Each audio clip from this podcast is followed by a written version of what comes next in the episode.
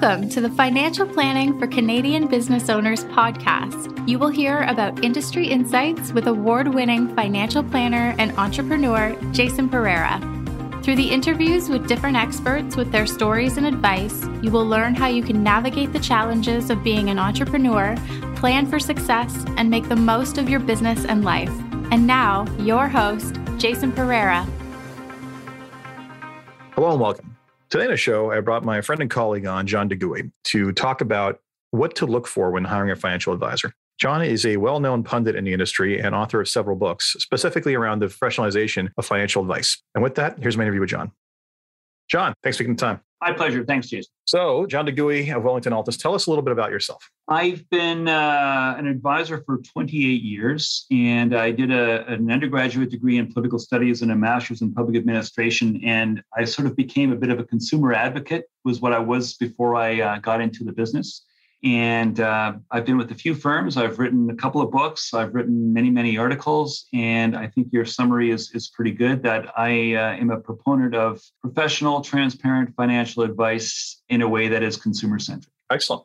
So, basically, the topic of the day is what to look for when hiring a financial advisor. Part of this podcast has largely been based on simply educating business owners on what is possible out there when it comes to financial advice. But I had someone reach out and say, okay, thanks. Can I hire, you know, I'm not quite a fit for you, but what should I be looking for? So, in your mind, let's start with the consumer standpoint. Consumers looking to hire an advisor, what should be their first steps? Because traditionally, if I may, it's usually go to the nearest financial institution you're dealing with or ask your friends. So, let's talk about what they should be doing and how that can go and how those two options can go very wrong.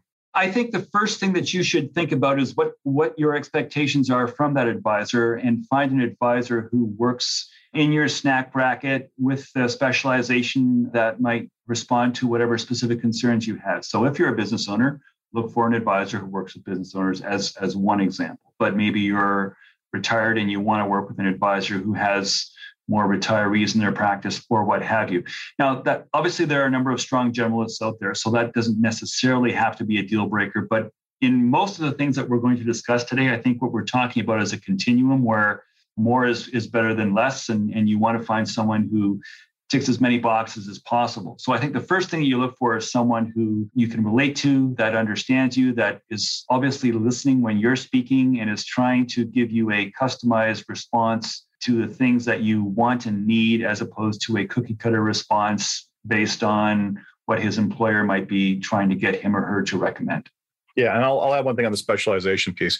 You ask most advisors in this in this country or even in the US too, you ask them, you know, who do you deal with? The answer is almost universally, well, I deal with business owners, executives, and high net worth families, which which I always typically say, wow, you would deal with people with money. What a surprise.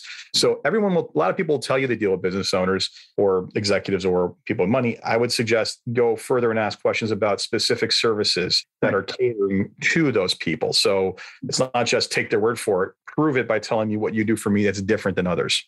Strongly agree. And, and I think a lot of those things, unfortunately, those are the sorts of questions that would be difficult for most clients to ask because they don't, you can't ask questions mm-hmm. if you don't know what questions you should be asking. So, ironically, in my last book, uh, Stand Up to the Financial Services Industry, I have like three dozen questions or four dozen questions that you can actually ask to do some of that kind of proactive due diligence. Excellent. Yeah. So, I mean, either buy John's book oh, or, you know, there's, and then, you know, to their credit, you know, the Globe and Mail, other places have published questions on what you should be asking. And I would say that's a great starting point, but also go in there specific as to what your challenges are in particular. So that's kind of the get yourself educated, get some questions together. I always say, don't just take your friend's word for it because your friend could be happy with someone who's terrible, but you just don't know. They just can't tell. And if you're going into the bank, it's randomly or whatever institution randomly. You're just it's just roulette, right? God knows if you end up with anyone good. But let's talk about like red flags. Like to me, this is where you really can detect or smell,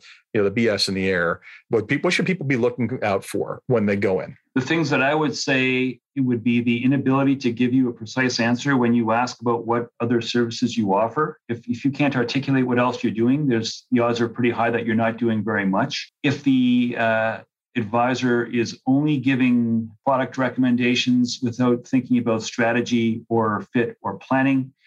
And specifically, if those recommendations are being made without doing anything to really determine what your circumstances are in the first place. Um, you might walk in and be young, and people might assume, well, this is a person who's you know just fresh out of university and starting out and and needs to do some work with budgeting. But in fact, that person might already have gotten a six-digit amount of money in in a, in a stock option that you know he or she uh, did at an early age and is looking to diversify that money and actually has a, a good head start and a good head on their shoulders. But if you start jumping into just save $500 a month without actually realizing the person's already got a quarter of a million dollars, eh, you're probably uh, getting someone who's uh, presuming too much. So don't presume and don't don't work with advisors that are quick to presume.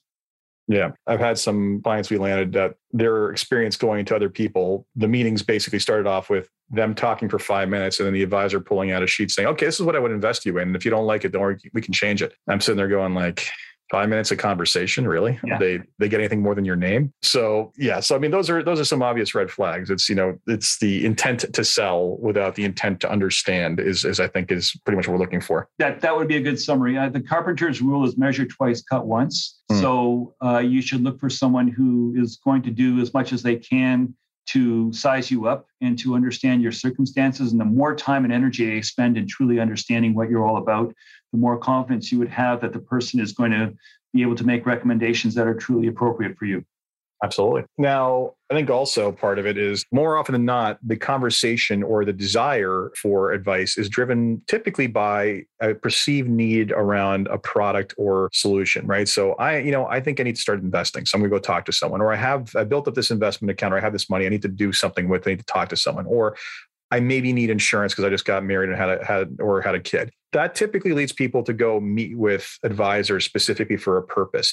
Can you speak to the mindset they should have beyond that purpose and the other services that they should be looking for that the that the industry can provide them? Sure, all of those things could be legitimate, and most people need to do all of them eventually. So, why not find someone who can look at the entire picture to, to discern whether or not you need insurance right now, and if so, how much, and how that would fit in with your savings plan and so forth?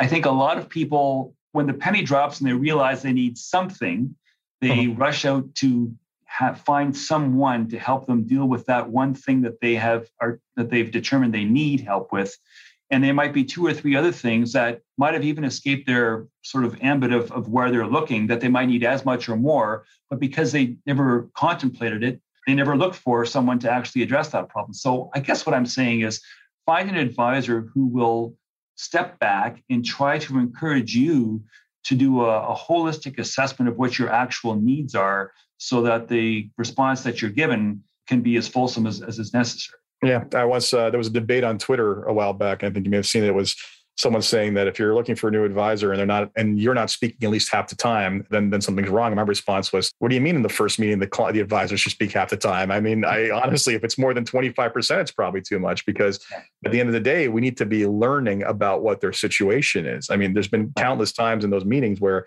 someone comes in thinking about x but you know you uncover things like oh you're an american citizen. Have you been filing your taxes? No you, no i haven't. Why do i have to do that? Well you got an issue. And the number of times sure you've had it too john where you yeah. first meet with someone it's like they came to you because they had problem X.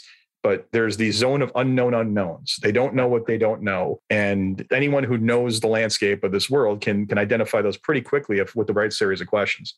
That's correct. And I think I think that would be of and by itself, that's a good test. Is your hmm. advisor asking more questions? And it's sort of like the Columbo thing, like, you know, oh, one more before you walk away. And and being perpetually curious, genuinely curious, not because they have a, a, laundry list of questions that they have to get through so that they can say, okay, well, I've now met my minimum compliance obligations and asked you these six questions, but peel back the layers of the onion. Think about, so, okay, well, you know, what, what does that mean? Those are the sorts of things, and I can't think of an example off the top of my head, but I think what I would say is that look for a person who, when they start asking you questions, asks follow-up questions, first derivative questions, that the, mm-hmm. the next question is not on their pre-existing list of questions to ask, but flows directly out of the answer that you gave. And because you said something that triggered something in their mind, they then went back to you and said, So tell me more about this to make sure that they're understanding the situation and determining whether or not you might need more help with that thing. Yeah, absolutely. And I think one of the traps people fall into is, you know, we'll call it the satisfaction of, of basically assuming that, or satisficing by assuming that the person you meet is basically working in that industry, so therefore credible, right? Yeah. Whereas, unfortunately, John, as we know, the minimum bar for entry into this industry is not very high, and the requirements for training beyond the bare minimum are pretty much next to non-existent. So, in regards to that, can you speak to the kind of credentials that an individual should be looking for when they go and seek advice? The first thing that I would say is you might want to look at licensure. So, what are you licensed to sell? And the three main product lines are mutual funds, stocks and bonds, and insurance. And uh, um, about uh, 85 or 90% of the people who give advice are not licensed to sell individual stocks and bonds. They only have a mutual fund license and or a mutual fund with insurance license. So, if you are going to need if you have individual securities that you want to hold, or if you want to buy ETFs, although that's starting to change, you might not be able to get all the things that you need just on the basis of what kind of a license that the advisor you're talking to has. So that's licensure. But from there, we go into designations. The main designations I would say are CFP, CLU, and CFA. CFP is a certified financial planner. Uh, a CLU is a life underwriter who has specialization with regard to insurance in a CFA, which which you are, is, is a specialization in in uh, analysis for securities and, and more hardcore portfolio management. Most people who are credible and have been in the business for a while would have at least one of them, and I would hope that whoever you deal with would have at least one. There are other things that are sort of secondary. For instance, I'm a CIM. That's a mm-hmm. certified investment manager. It's one of the things that you can do to use the path to become a portfolio manager.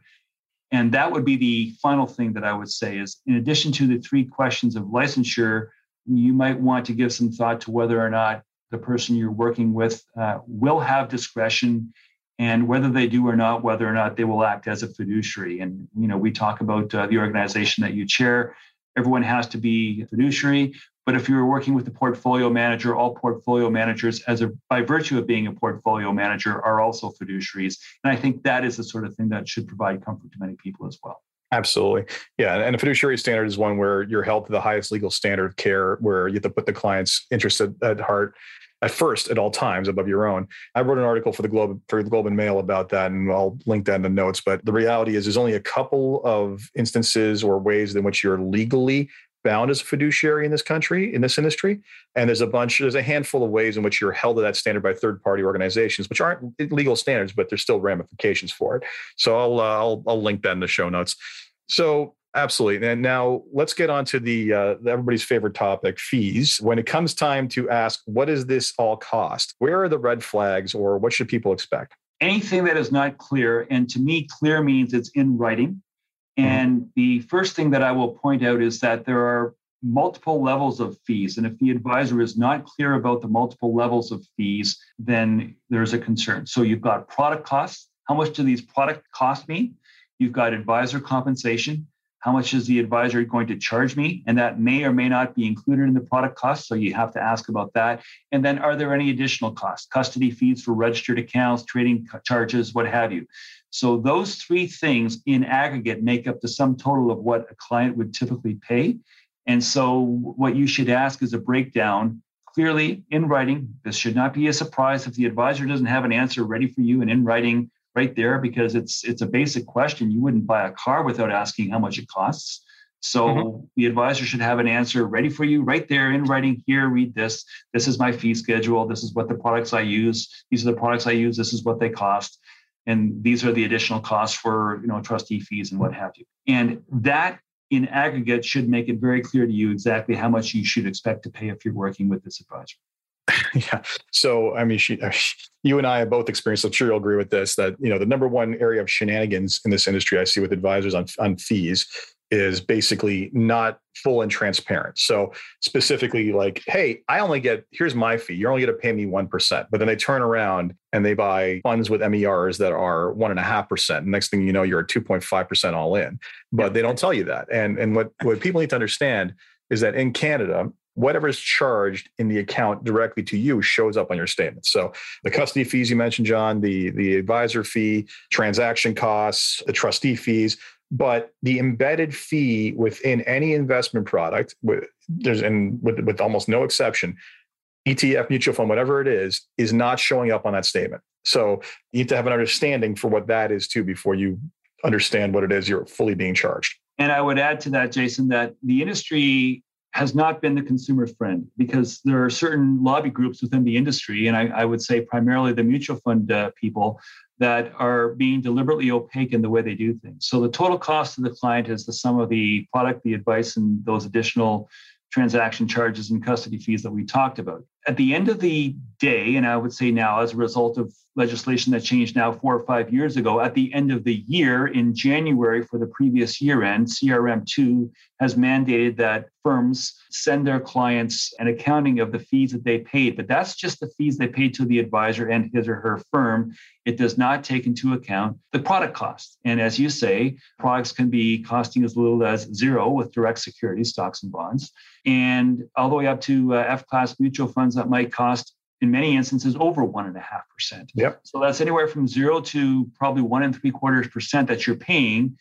And that's not showing up on any statement. And if you don't ask and the, the advisor doesn't say so proactively, you might never know. Yeah, and it, it is the nefarious advisor's favorite shenanigan is to only quote their fee and not everything else. In my opinion, I've seen that pulled more times than I can count.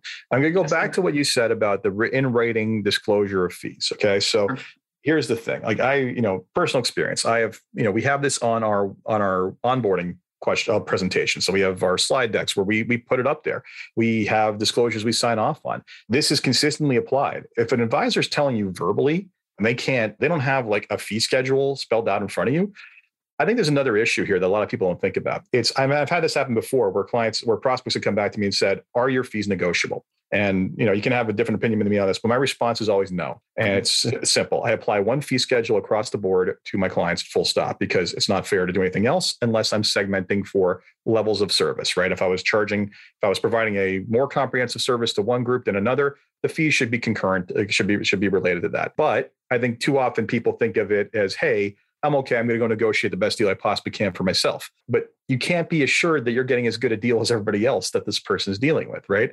And that's something that if you don't have someone who's got a clearly defined fee schedule that they can lay out in front of you, you're a danger to that. Like maybe they're sitting back and thinking like, ah, I'm going to quote them this because I think they're not that fee sensitive. And I think think back if you were going to buy a flat screen TV, imagine if you had to deal with a sales representative and the person and you asked them you know is the is the cost of that tv negotiable? I guess it still happens with regard to automobiles if you're going to deal with with them although it's less of a concern than it was say 15 or 20 years ago. My point would be if you honestly think you can negotiate a, a better fee the question that it begs immediately is what does that say about the kind of person that you'd be hiring? Because if he or she is prepared to negotiate then it sounds to me like what you're dealing with is a person who's salesy. Professionals have fee schedules, and that's just standard. If you want to talk to a lawyer or an accountant, they'll tell you what a tax return costs, or a corporate return, or a or a will or a power of attorney or what have you, marriage contract, whatever. You'll know what it will cost. Sometimes it's by the hour, sometimes it's by deliverable, but it's it's clear, it's almost always in writing, and it's not negotiable. And if you want to negotiate, I would think that, that would actually be, I would actually go so far as to say that if the client wanted to negotiate, that would be a red flag for the advisor because the client wants someone who is less than professional and more salesy. Well, I mean, I get that. It's interesting. It goes back to one conversation I had with a client on this specifically where they came back and asked about that. And I said, look, I hope you respect the fact that I'm not going to because of XYZ. Like it's I'm treating everybody the same way. But I would also suggest that you contemplate any if anyone else is going to negotiate with you on this, what that says about them. The only thing you care about is the price, and you know, then there's another issue altogether.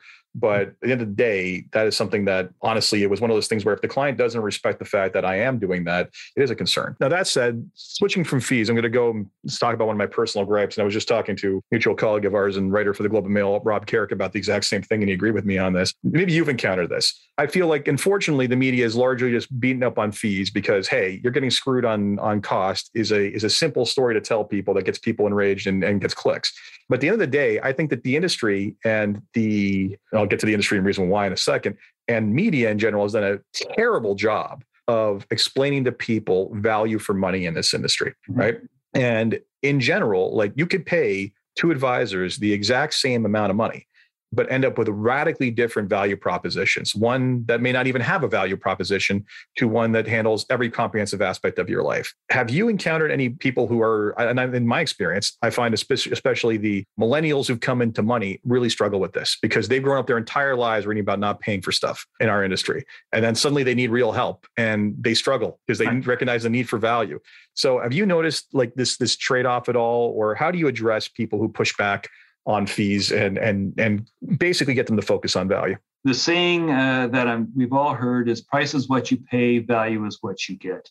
And so you have to go back to what you mentioned earlier, Jason, is talk about the services that you offer. And if someone is offering a lower price, ask them, well, well, what about the services that I'm offering here? Does the other person offer those services? Well, that's worth something. And I suppose if the client feels they don't need those services, then maybe it's better value to go to someone who's going at a lower lower price. But as long as you're comparing apples to apples, you're getting you know these services at a at uh, 1.5x with one person, then you're getting reduced services at at one one x for someone else, and then you can decide whether or not you need the the additional marginal service and if you're prepared to pay the marginal price.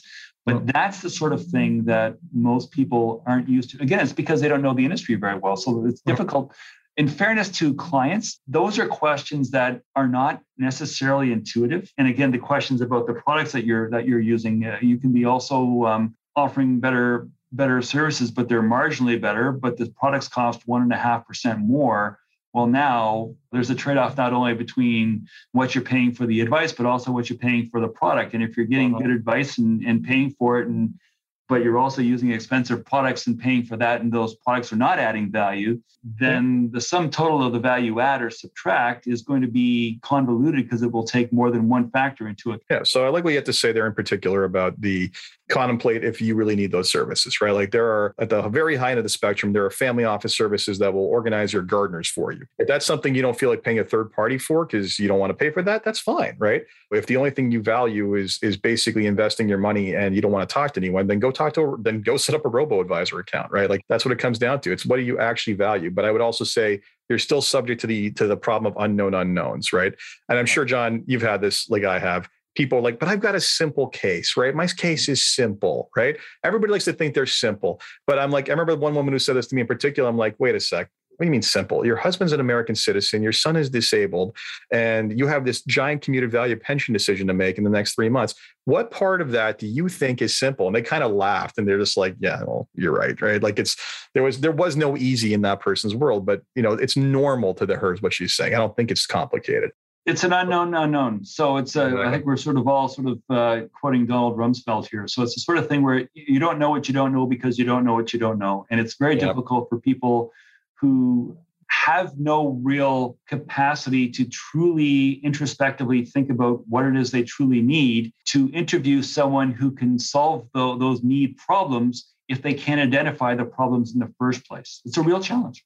I've even dealt with people who've uh, or prospects who've actually hired a third party consultant to help them find an advisor and someone who was in the industry knew the questions to ask, right? And that was kind of a very refreshing conversation because what like it was very very black and white, very much a discussion around where the value was, which was they were well educated on it. But this is all to say that have a deep conversation about the value. And I will say the other issue too is that there's claiming you do something and then there's doing it at a high level of proficiency in this industry, right? So, yeah. for example, it's very difficult in the financial planning world. We don't know how good a job we can do for someone until we actually start doing the plan. Like that's the reality of it, right? Until I get my hands in someone's situation, I don't know what the end outcome is going to be, right? I can get a general sense before, but people are still like, well, if I do this plan, what am I going to get out of it? I'm like, you're going to get organized, you get all this as a baseline. But beyond that, I don't know if it's, hey, you're doing the right stuff or, hey, I just got you this ridiculous amount of money tax free. Like those are two very opposite ends of the spectrum that have been real. And unfortunately, John, like I'm sure you'll test to this, a financial plan is just a stack of paper, right? Like yeah. someone can do a wonderful job or a terrible job for the same price. So I think the competency of a planner is very difficult to gauge in advance. And I think that requires a lot of conversation and, and questioning as well that people may not be ready for. And then from there, even once the plan is written, the plan is only as good as, as the implementation. So, to the extent that you can actually do the behavioral coaching to get the client to follow through on the plan, if it's an excellent plan and it sits on the shelf and no one reads it and no one acts on it, you may as well have had no plan whatsoever. It's it's yeah. there are a lot of and, and I do some work with the FP Canada Research Foundation uh, board, and you know we've done a lot of research with regard to what did we do to get people to actually make the plan a living, breathing document that you refer to, that you act upon, and that you actually see the tangible benefits of what of what the planning work is, rather than just because what happens is people actually say, "Oh, I've got a plan, I'm fine," and they don't actually act on the plan. Well, you're not fine because the value is in the implementation, not in writing. Well, exactly. And I always say, you know, I mean, one of my favorite topics, I'm sure you see me lose it on this one on Twitter. It's like a plan with, with implementation is basically nothing but expensive toilet paper. At yeah. the end of the day, that's all it's good for, right? Yeah. I mean, it's a bad joke, but it's all at the same time, it's true. I will also at this point turn the, the lens back on the industry in general and say that a big part of the blame falls on the industry altogether for two reasons. A, did you make a series of recommendations that the clients were even willing or emotionally able to take to take right like making a bunch of recommendations that people you know saying hey, you need to sell and downsize your house or get rid of the family cottage in order to make this work. Maybe that is the final solution or the only solution that's going to work. But those types of things that they're not emotionally ready for if you don't work with them are doomed to failure, right? So that's part of it is did we make recommendations that are not just quantitatively viable, but also viable to the client situation? And the second piece of that is did the industry, the person in the industry actually who provided this plan actually do it with the purpose of actually providing and implementing a plan, or was it a checkbox to shut up the client? And I saw this at a major brokerage firm I used to work at all the time. It was like, oh, they got the plan, drawer, plan, drawer. It was like, it was just to give them that checkbox. And there's a very big difference. So I'm going to, if I'm going to encourage people to do anything, it's to specifically have conversations around the implementation of how a plan gets brought to life. Because otherwise, just go buy some Charmin Extra Soft because it's basically yeah. the same thing. It's a better feel. and, and, a lot of a lot of implementation revolves around trade-offs because if mm-hmm. you know if it's really obvious and there's only one course of action, that's fine. But almost always you you have to decide about well we'll we'll travel less or we will uh, work longer but we can't tra- you know retire early and still travel as much as we wanted to so now we can you know model this out for you mr and mrs jones we can do it one way we can do it the other here's what it looks like under both scenarios which do you prefer but don't pretend that you can retire early and continue to travel the way you have indefinitely without running out of money because that's not viable. Yeah, that's what I always warn them. And when we start get started, it's like, look, I'm going to start this plan. And if it works out fine and you have to change nothing in your life, I'm just going to go over how to make it better. But if this thing hits a brick wall, right. I mean, you're going to get a phone call from me basically saying, we need to chat because, like, yeah. where are the trade offs you're willing to accept as opposed to me telling you your trade offs that, okay, so guess what? You have to work for five years longer. Well, I don't want to do that. Well, you have to cut this. Well, I don't want to do that. Well, somewhere, it's like the old saying if everything's important, nothing's important. Somewhere in the spending or the goals, there's a malleable goal that's not important right? And that thing can be shifted around for the sacrifice of everything else. Now, one thing that you haven't asked about, but I think it might be relevant to this discussion at this point is return expectations. One of the things that we've talked about in the past is oh, that yeah. a lot of, I think if you want to start talking about the question that you asked at the very beginning about the red flag, any advisor that uh, will just say, oh, yeah, we can get you a, a double digit return, don't worry. That's that's a serious red flag because you know, return expectations have been dropping most people use expectations that are far too high to begin with. And then further still, even those that use more reasonable, relatively reasonable expectations don't take into account the costs that we talked about 10 minutes ago and yeah. actually lower those returns further to account for those costs, both costs both for advice and products. And so as a result, I think actually in many instances, if you have a question about what kind of return should I expect, and you're speaking to multiple advisors, in most instances, it's a reverse indicator, and the advisor who sets the expectation the lowest is likely the most credible. I would agree.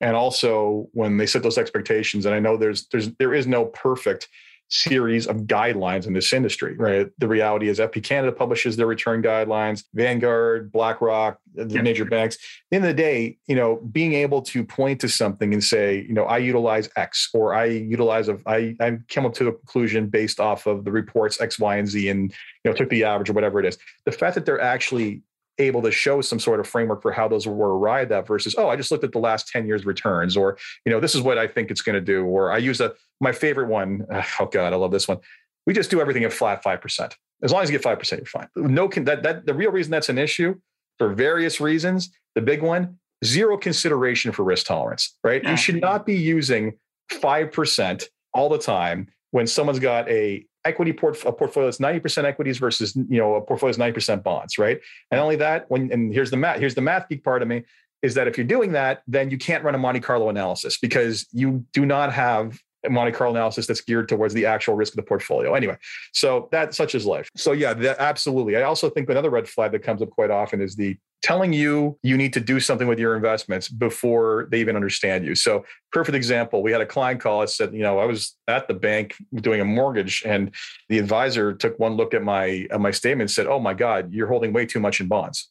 And the response my business partner answered the phone gave was, "Okay, did this person speak to you for longer than five minutes about your portfolio, do a risk tolerance assessment, and you know do a financial plan to to identify both your capacity for risk and your need for risk. They're like, no, they just looked at this statement.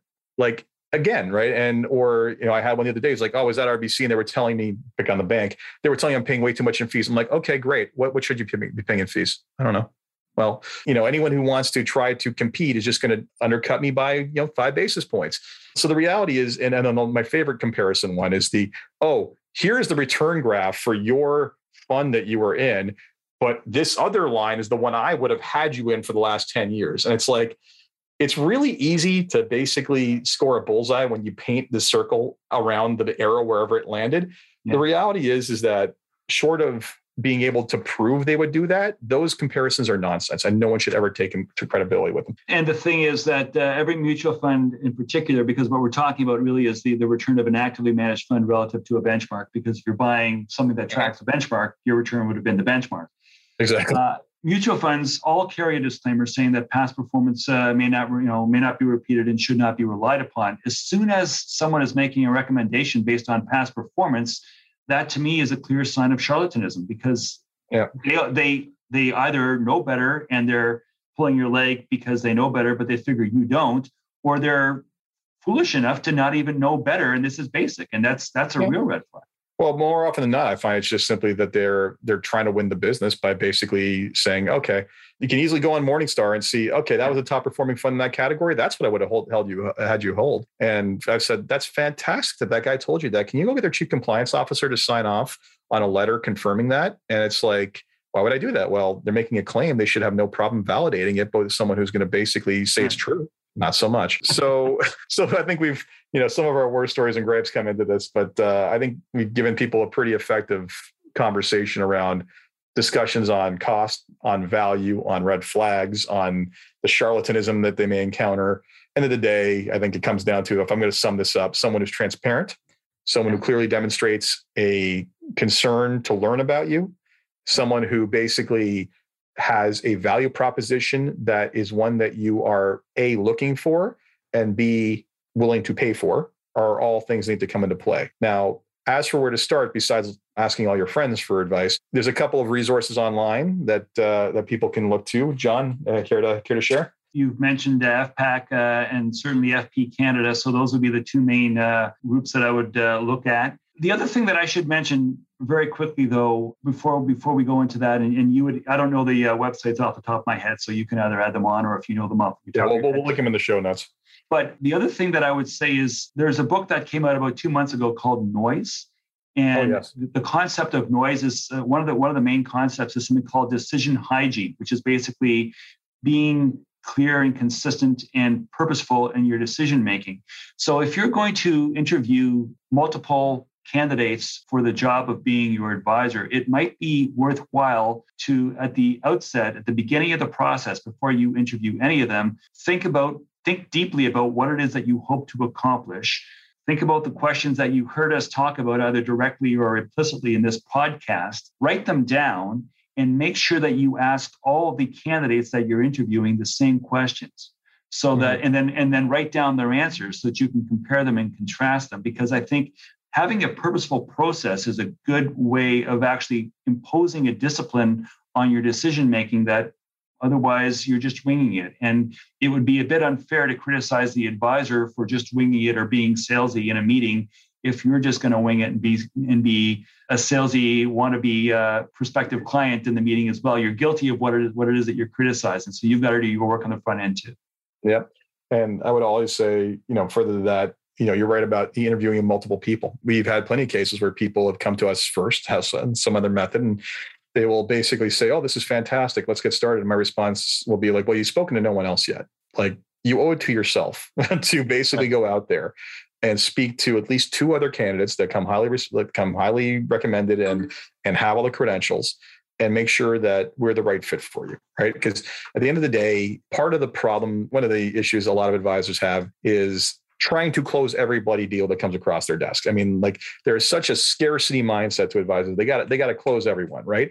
Whereas I've always been of the belief that you do this right. This is one of maybe two people you deal with in your adult life if you get it right. And if you do that right, you should take the time to do that. And then uh, that's only going to work if the value proposition matches with the life requirements of the client. And whenever there's a mismatch to that, you're just creating friction. If you're all about planning, comprehensive service, and all this other stuff, and the client just says to you, "Look, I've got three advisors, and I want if you return more, I'm going to give you more money, and they return more, I'm going to give them more money."